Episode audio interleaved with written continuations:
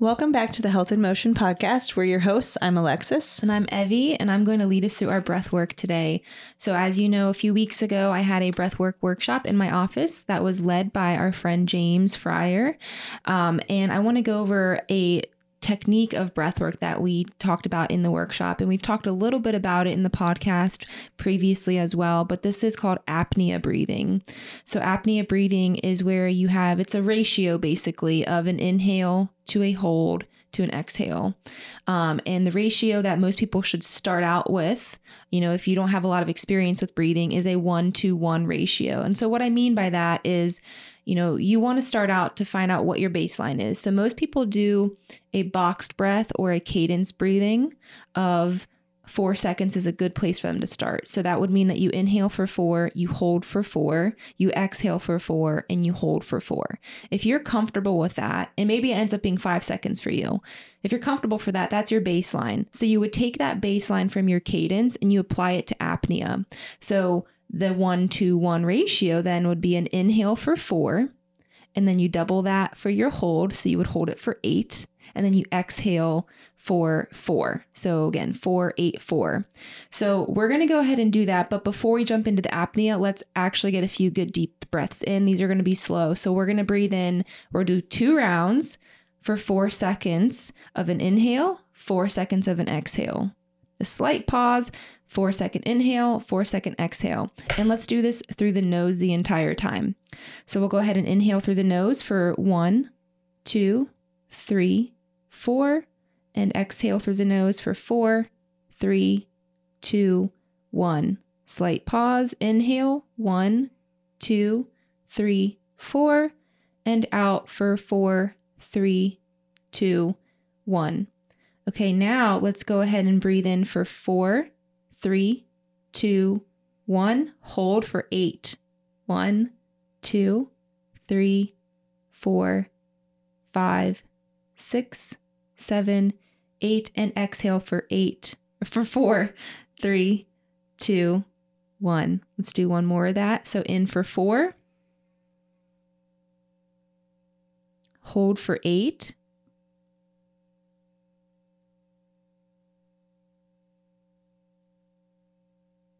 and exhale for four. Okay, so that might be a little challenging for some people. A lot of people start to feel that panic sink in of, I can't hold my breath for that mm-hmm. long, or, you know, it's too much for me, or it's not enough, or they could go a little more. So, however you feel, take note of that and go back to our episode with Kayla, Cincy Fit Foodie, where we talked about the CO2 tolerance because that is directly related to that. If you don't have a good tolerance for CO2, that might be a reason why you felt a little off with holding your breath for eight seconds. So that's apnea breathing. There are other ratios, but the one to one is a good starting point for people mm-hmm. who are not really seasoned in this. So I just wanted to share that and uh, see how good you get at that. Perfect. Okay, so today we have Dr. Tyler back. Um, if you've not listened to some of the episodes we've done with her in the past, um, definitely check those out. So we had kind of an intro to pelvic health physical therapy episode. We've done an episode about pre postnatal physical therapy, and also an episode about um, people who've not had a baby but could benefit from pelvic floor physical therapy. Mm-hmm. So, in today's episode, we're actually going to be focused on male pelvic health um, and a little bit about what that is. And believe it or not, men also have pelvic floors. Yeah. So, um, you know, and I've mentioned on here before, one of the the great things about Tyler's practice is that she does work with everyone. So she goes beyond just that pre postnatal, um, you know, women, menopausal women, whatever. They can all benefit from pelvic floor physical therapy, but mm-hmm. there's also also many populations that can benefit that are outside of that. Yes. So welcome back, Tyler. Hi. Thank you for being here. um, so let's just go ahead and get started mm-hmm. with um, the simple question of what is male pelvic health, and then also talk a little bit about what got you interested in working with this population. Yeah, absolutely. So male pelvic health is really just pelvic floor physical therapy for those who were assigned male at birth. So very, very similar. Um, just a few kind of unique characteristics to what's specific for this population um, and then a few char- like differences between like the anatomy and everything like that they have to be a, bit, a little bit aware of mm-hmm. um, but what really got me into it is just the fact that there is so much focus on that pre-postnatal mm-hmm. kind of like what we talked about in the past but um, you know the the men who come to see me are I'm like usually the last line. Mhm. I'm the last one that they have seen. Um, and so these people have been living with these symptoms for quite a long time. And it's just, it's about time that that changes. So, Yeah. So, how would a man know that it's time for pelvic floor therapy? What are the things that they've tried beforehand, or what Yeah. are they experiencing? mostly they don't.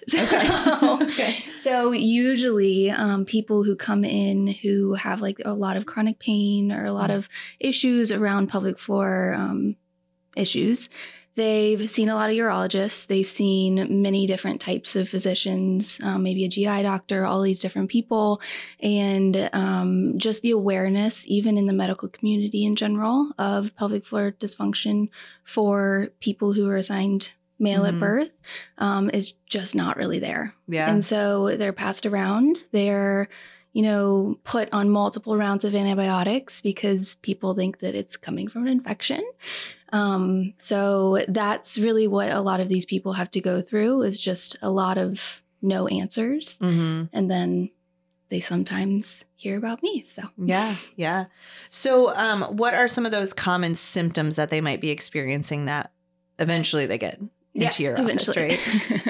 um, usually it kind of um, revolves around like sexual dysfunction. So Mhm.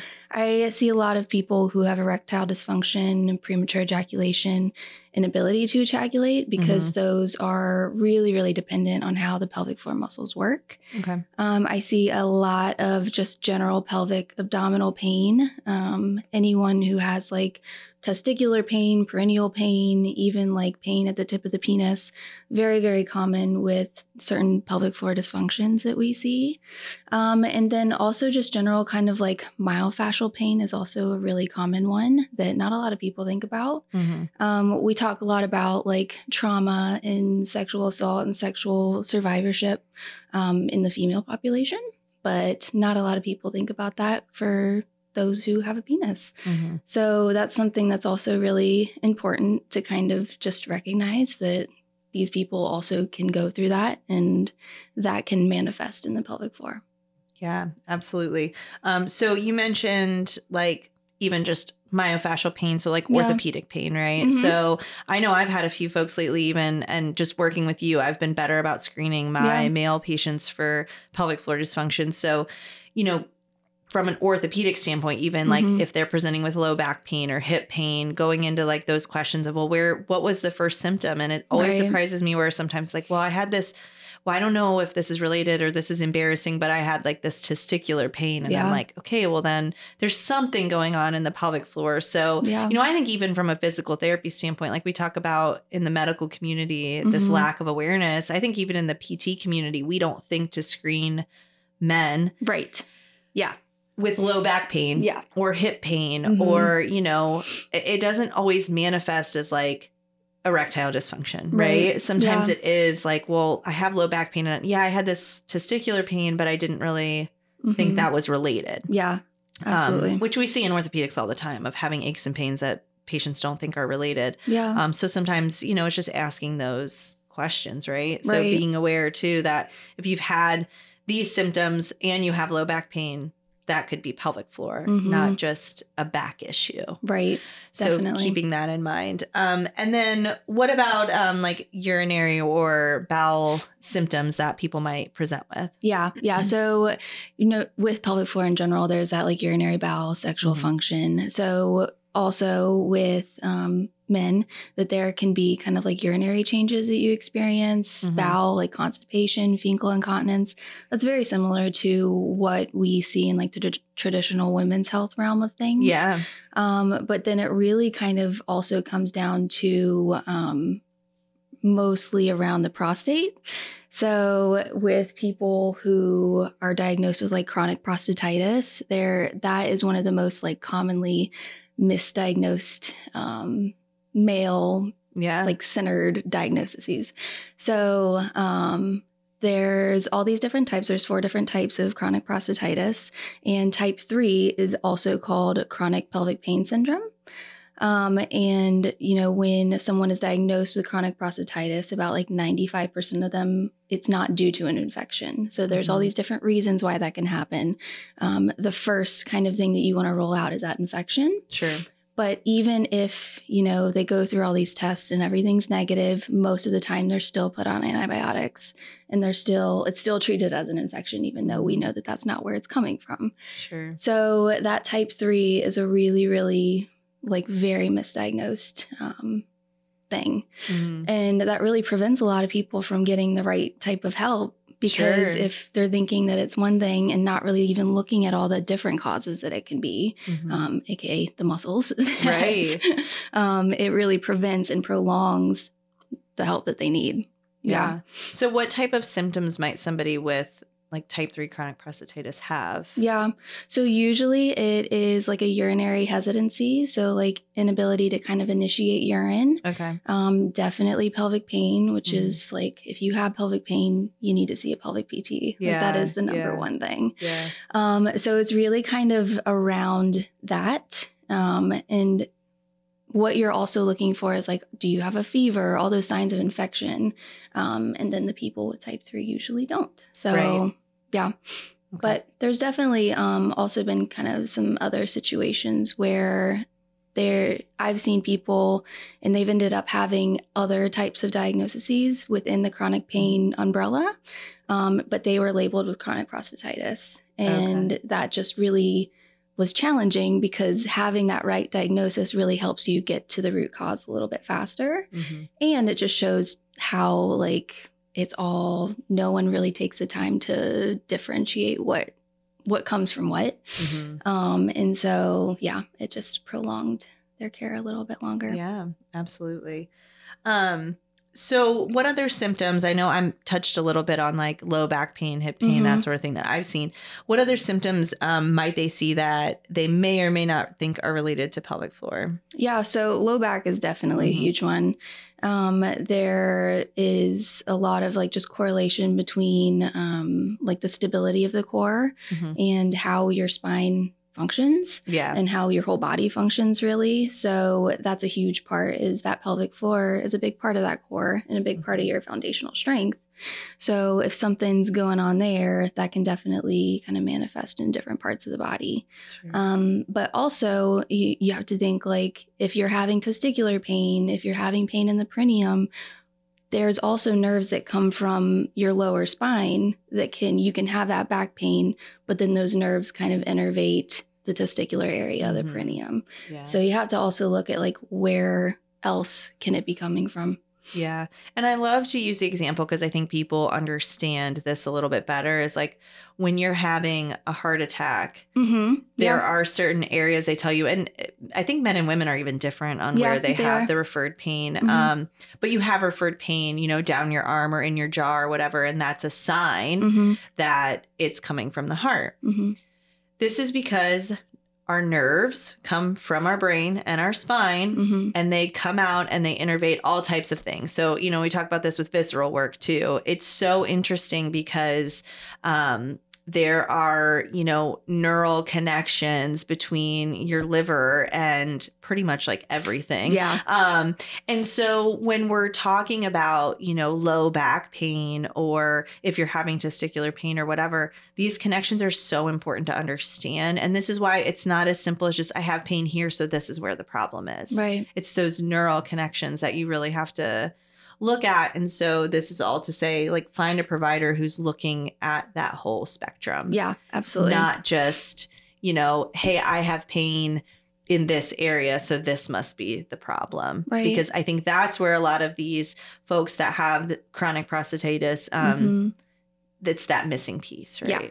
absolutely yeah I'm also important. thinking too, just I feel like that population probably isn't as inclined to get checked Mhm. out or get evaluated, or it's, I think, you know, women tend to be more of like, oh, something hurts. I'm going to go get it checked out right away. Yeah. And I think it could be maybe just lack of resource, lack of education, but also Mhm. some like maybe embarrassment Yes. around Yeah. that Yeah. because.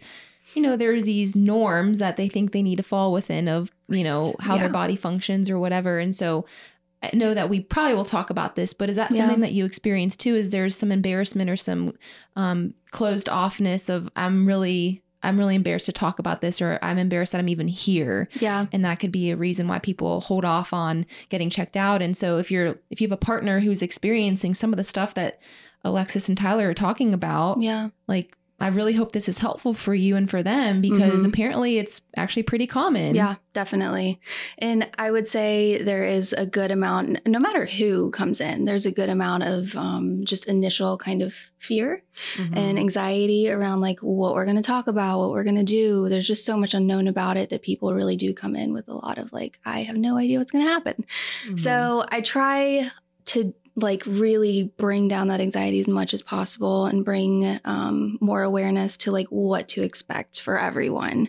And there definitely is initially kind of more apprehension um, with this population, but as soon as you give them a safe space and let them know that it's okay to be vulnerable, it's okay to talk about this stuff, and that there are many other people who are going through this, it's not just them, um, which I feel like just helps them know that they're not alone. Um, it definitely there's there's a shift. Yeah.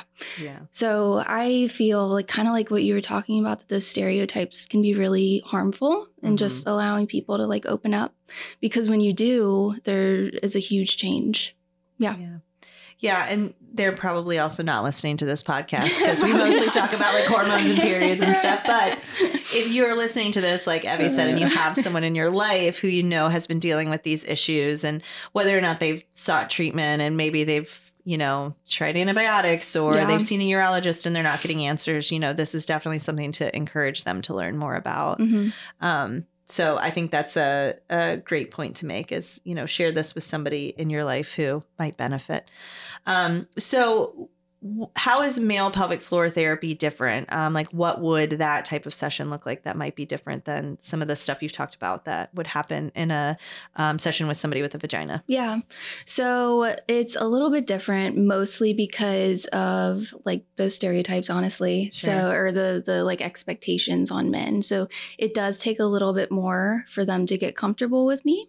Um, so we usually aren't doing like internal examinations or anything really super pelvic floor specific Yeah. because they're just not used to having that level of like care Mm-hmm. when most people should um, who are have a vagina are getting yearly exams and like are very used to that now i always kind of take it on an even playing ground when we start out that Mm. you know set the expectation that that this is something if you feel like it's beneficial too that we can do it um, Yeah. i feel like it's beneficial because it gives me the information that i need but if you don't want to do it there's other things we can do Sure. so that is like the the common denominator between everyone. It's just usually people in this population need a little bit more time. So Mhm. that's a huge difference. Um, just that like kind of increased in time to Yeah. do what we need to do, maybe. Mhm. Um, but then also, really, it comes down to the different types of things that we see. So, things like the chronic prostatitis, Mhm. hard flaccid, erectile dysfunction, that's very specific to,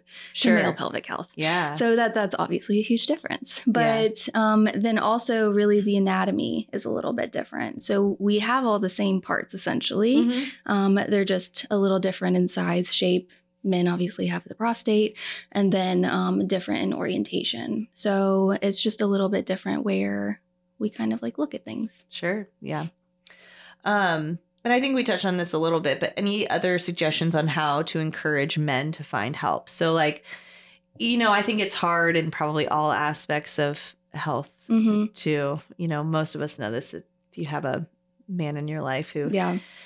It'll be fine, it'll go away, you know, and it's hard to encourage them. So, especially in something that's so personal Yeah. um, and can have so many stereotypes around it, like, what type of suggestions do you have to people to encourage those in their life to get help? Yeah. I think just fighting those stereotypes. Mhm. And yes, some men are very like stubborn, essentially, Sure, yeah. and don't want to go into the doctor. Well, some women are too. exactly, exactly. I think it's just more of a stereotype. Exactly. Yeah. So I feel that it, it- there is like that huge societal pressure that like Mhm. kind of puts people in the little boxes and all that stuff. Yeah. But you have people on both sides that are that way. Sure. It's not just a male thing. It's not Mhm. just like a female thing.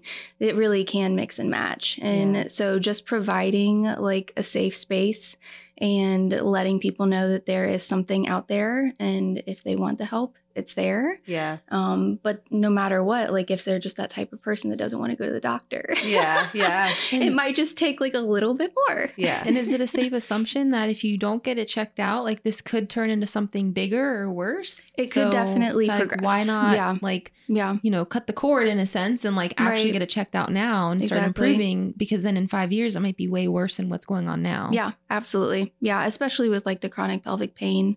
Um, just the longer it goes Mhm. on, the longer it's going to take. Just like with most things. Yeah. I mean, it's the same thing with knee pain, right? Exactly. If you've had it for 10 years, it's going to take a lot longer to resolve than if you've had it for a couple weeks. Right. Yeah. Yeah.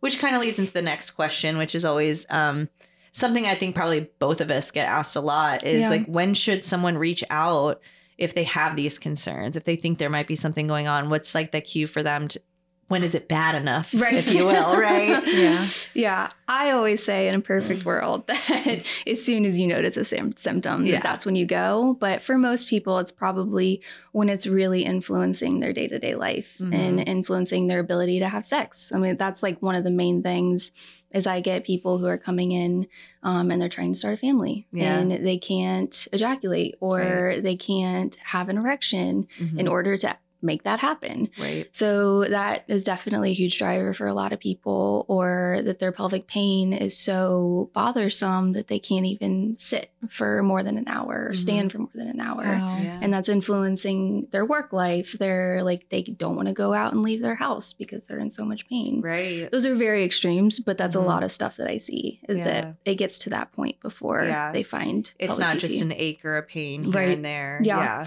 And I mean, it can be. So even if Mhm. you only have an ache or pain and in your mind, it's like, oh, it's not that bad. Yeah. If it's there, just get it Yeah. addressed. Because, like Evie said, I mean, if you get it checked out Mhm. in the beginning, it's not going to progress to the point where you're having trouble getting through your workday. right, exactly. So, um, so, and I think this is a really important um, subject to touch on. And we've talked a little in previous episodes about like what differentiates a pelvic health therapist from Yeah. just an orthopedic PT and why it's important, you know, postnatal not to just go to any physical therapist, but go to somebody who has the education. Mhm. So I think this is important too in touching on male pelvic floor therapy, right? So, um, you know, what is kind of why is it important to find someone like you who says like I treat men versus just Mhm. finding a pelvic health therapist? Yes. Yeah. Um, there are a lot of different reasons, but first it kind of comes down to education Mhm. and just the desire to learn about this stuff. So we kind of talked about like all the specifics for what makes up male pelvic health and how that's different than the traditional women's pelvic health. And um, we definitely in the like beginning of the pelvic health courses do not learn about male stuff. Yeah, yeah. do not learn about erectile dysfunction, hard flaccid, icy ferment, like none of it. Mhm. And so it's very, very important because these diagnoses, even though they are kind of within the chronic pain realm, um, there are certain things that you really have to look at differently and have to address certain parts of the body a little bit differently Mhm. um, with this. So it's not just we're just treating pelvic pain. Yeah. It's a little bit different. Yeah. Um, but then also just the anatomy is a little bit different. And, you know, if we are to do an rectal exam, um, which that, you know, we've talked about in the past for people with vagina that you do vaginal exams internally usually. Um, rectal for them can also be beneficial in some scenarios, but for men, the only way to do an internal is rectal. Right. Yeah. So if they're comfortable with that, then the anatomy for that is a little bit different. And the orientation mostly is a little Mhm. bit different. Yeah. So So it's important, even if a therapist has learned, you know, had taken a couple pelvic floor classes, Mm-hmm. they've probably only learned about treating people with a vagina at that Right. point. yeah, Um, so I think that's that's something that's super important to to keep in mind. Yeah. Um, and I think it's challenging, you know, maybe we can touch on this a little bit too. Like physical therapy is a very female dominated field as it is. Mhm. And I think pelvic health is even more so that way. yeah. Um, why do you think that there aren't more male physical therapists that are doing this? I think because it starts out with all the courses are female oriented Yeah. and they're a little maybe f- afraid that they Mhm. don't want to put themselves in that situation. They don't want to make the person uncomfortable. Yeah. And so they don't really even go down that route. Mhm. Um, but I've also actually heard like a kind of interesting perspective um, that a friend of mine in pelvic PT that she had a patient who said sh- they prefer a female Mhm. um, because they don't feel intimidated and they feel like it's easier to open up Yeah. than if they were talking to a male. Yeah. So I think that's kind of unique. Yeah. Um, I can totally see that side yeah. of it. Whereas I don't think it would ever be that way with like a female, a Oh, male gosh, treating a female, Right. right? Yeah. So I could see where like some men might feel more comfortable admitting to Yeah. a female therapist, like, "Hey, here's what's going on." Mhm. Then, and and I think it goes back to that like macho men and not Yes. wanting to admit that they're not quote unquote normal, even though this is probably you know, Right. it's very common. Right. Yeah. Um, but to say that something's out of the norm when it Mhm. comes to that region is embarrassing to another man, I guess. Yeah, yeah, absolutely. So I thought that was kind of Mhm. interesting because I always thought like you would want a provider that has like experiences what you experience yeah. and like knows. Um, but for some people, maybe It's an not. interesting perspective. Yeah. Yeah. I do think it would be great if we had maybe like some Yes. specifics for male therapists to Right. learn Mhm. pelvic floor. And all of us really as PTs can use some of that Yeah. education. Like I said, I think I've gotten way better about screening people than I was before I worked with you just Right. because we talk about it so much and I see Mhm. all the things that you're doing and I'm like, "Oh, I need to ask that question." Yeah, I'm not going to treat the person for that, but at least then I know, hey, this is going on and they're an appropriate referral, right? Right, yeah. Um, so I think that's just an important note. But um, so what do you think is the biggest misconception about male pelvic health? yeah. Um, so I was trying to think about this, and there I think is just a lot of misconception about pelvic PT in general, but especially for um, men that you know there's kind of that expectation that they need to be like the macho man, like you said, Mhm. and that there's a general kind of outlook on pelvic PT that it's a very gentle therapy. Like just Um, mostly manual yes. therapy and not a lot of exercise kind of right. thing. Yeah. yeah. And that you see a lot of pelvic PTs and they really only treat on a table. Mhm. And there's really only like very gentle core exercises, which is super important. I Sure, still do yeah, that stuff. yeah. But I think it's also really important to know that that may be at the beginning like that, Mhm. um, where we're really focusing on those specific muscles that are more stability based and they just don't need a lot of movement. So we need to try to really get that down before we go into the bigger stuff. yeah. But if you're a weightlifter and you have pelvic floor dysfunction, we're going to be weightlifting. If you're a runner and you have pelvic floor dysfunction, we're going to be running. So I think it's really important to kind of take that into account and not just avoid it because you think that it's not going to fit like what you feel like needs to happen. Mhm. Yeah. Um, that there's a lot of different layers to it and that it's going to be specific for what you need. Yeah, and I think that's physical therapy in general. I Mhm. think there's a lot of misconceptions that oh, all I'm going to be doing is laying on the table or Right. pulling this band with moving. I don't know, like the the arm out in and out to the side with the band is like the universal symbol for physical therapy. Um, but you know, if you're seeing a PT and and that's the type of stuff you're doing, like ask, like, hey, when is this going to progress to what I do in my day to day life? yeah. um you know we have patients come in who they're told not to lift a certain amount but they're picking their kids up that way more than that so yeah. we need to be you know having realistic conversations with people about what are your daily requirements but also what do you want to do if you're Mhm. an olympic weightlifter I've got to get you off the table at some point. Exactly. You can't lay here all day and do dead bugs, right? So it's the same thing with, you know, pelvic health PT. I see you all the time out in the clinic with people loading up the barbell and Yeah. and trying things if it's appropriate. So Yeah. I think that's a super important thing to note. And I think, you know, as a patient, like you have to take a little bit of responsibility on being honest with your provider Mhm. about what it is that you want and need to be able to do. And if something doesn't feel like it's fitting that, Mhm. you got to let them know. yeah. Um, because that's the only way that we're going to be able to make those changes. Yeah. So, anything else about male pelvic health that you want to share? Anything you've thought of as we've been going through this? Um, nothing specific. No, I feel like we got a good kind of general intro to it. yeah. but- Yeah. Anyone has questions after hearing this, reach out to Tyler. Yeah, and I think that's an important thing to note too is like Tyler and I are both always open to answering questions if you're like, "Hey, you know, my spouse has this thing going on and I'm curious if that's something that maybe you Mhm. could help with. Like, we're happy to guide you. Yeah. We cannot treat you in the DMs. That's not a thing. But we can at least tell you, like, hey, yes, you're appropriate to come to our office and, and this is Yeah. how we think we can help. Or we think you should start with a urologist or this other provider. Um, Yeah. We're happy to give you guidance on where we think, you know, step one is for you or your family member. Yeah. So keep that in mind. I guess if you want, we can go over like the different like why um, the pelvic floor is kind of involved with some of the things I talked about. Yeah, that's a we good. didn't go into specifics Yeah, with that. yeah, that's a good uh, thing to touch on for sure. Yeah. Okay. So we kind of talked about like first like the erectile dysfunction, Mhm. premature ejaculation, all that. yeah, yeah. Um, so the pelvic floor muscles are really important for the, your ability to initiate and maintain an erection because Mhm. they kind of act as like a block um, and like promote blood flow, but also just stop the blood flow from coming back out of the penis. Right. So that's really like with that premature ejaculation, inability to ejaculate, all of those things are really working a lot on your awareness of the pelvic floor muscles and how you control them. Mhm. Um, and I feel like I say this all the time too. We just really ignore that area. Yeah. And so that's where I see a lot of pelvic floor dysfunction in general, Mhm. um, no matter who it is, is that they just don't know. Yeah. They don't know what their pelvic floor muscles are. They don't know what it should feel like. Nothing. Mhm. Um, so that's a huge kind of part um, yeah. of what we do with that. I think, especially with males, I Yeah. think that there is this conception that um, it's natural, right? Right. And so, Mhm. like, it should just be able to happen. And Yeah. people don't think about the actual, like, Function. physical, musculoskeletal, uh, you know, things that have to be able to happen right.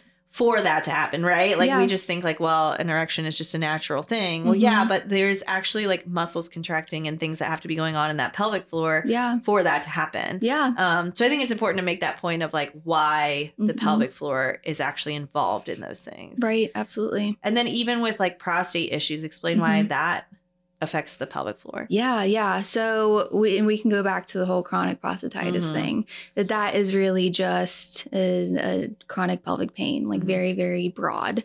Um, but the prostate is usually like blamed for all the the issues that you get from it. Yeah. So really, we're finding out now that it's more coming from the pelvic floor muscles and all the surrounding things, and the prostate's just kind of getting irritated, Mhm. and that's where the symptoms come from. Yeah. Um, so that's kind of like a pretty big finding and Yeah. more of a reason why pelvic PT should be like a first line for Yeah. people who are diagnosed with that. Yeah. Um, but then other diagnoses like hard flaccid, Mhm. um, there's a lot of like unknown, like that is one that a lot of people just don't know about. Yeah. Um, and it's basically you have like tension around the penis or around like the vessels that bring Mhm. blood flow into the area.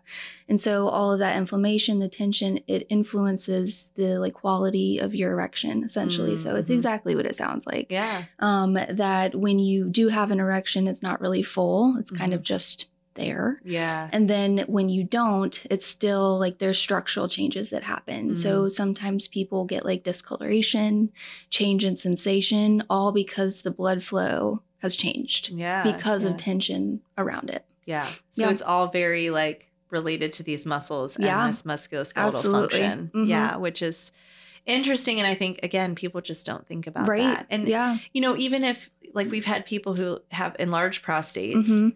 But their symptoms are back pain. Yeah. But we have to look at, hey, we're affecting these muscles. That prostate sitting right there in that pelvic floor. Right. If these muscles are affected, that can be causing back pain, just Yeah. like it does in any other population. So Yeah, I think absolutely. it's just important to keep in mind, like if that's something, if you've been dealing with hmm low back pain for years and you've Mhm. tried all these things and nothing's helped, but you also have an enlarged prostate, like, hey, Mhm. maybe that's something to take a look at. Right. And whether there's pelvic floor dysfunction there that just hasn't gone diagnosed. Yeah. Yeah. Um, because you ha- the symptom is the back pain. yeah. It's Mhm. not some of these other things that would lead you to think pelvic floor, right? Exactly. Yeah. So super important to think about. yeah. And then in terms of um like constipation Yeah. or IBS or things like that, yes. that can happen in anyone. yeah. Um, that can also be pelvic floor. Right. Yeah. And it's really similar to what we talked about in like Mhm. past episodes with Yeah. like the non-pregnancy related pelvic Mhm. dysfunctions. Is that just any type of inflammatory process is going to influence the pelvic floor muscles, especially if it's in those organs. Mm-hmm. Um, and with like chronic chronic constipation, like that kind of those muscles aren't necessarily relaxing when they Yeah. need to, Yeah. depending on what type you have. Sure. Um, but if it's like a functional constipation, Mhm. that your muscles are basically doing the opposite of what they need to. Yeah. Um, so then there's a lot of retraining that goes into that too. Yeah. Yeah. So very important uh, to, you know, share this information with people who you think might benefit. Mhm. Um, what health challenge do you have for us for this week? Yes. Um, my health challenge would be to share this episode um, with any male, either someone who is assigned bir- male at birth or Mhm. someone who like a cis male um, that you know and kind of get the information out there. Yeah. Even if they don't, even if you don't think they have pelvic floor dysfunction, Yeah. maybe they have a friend who has confided in them about something, or maybe this is just good information because maybe they don't have an issue now, but if something pops up, they know what to do. Right. Exactly. So hmm share it around.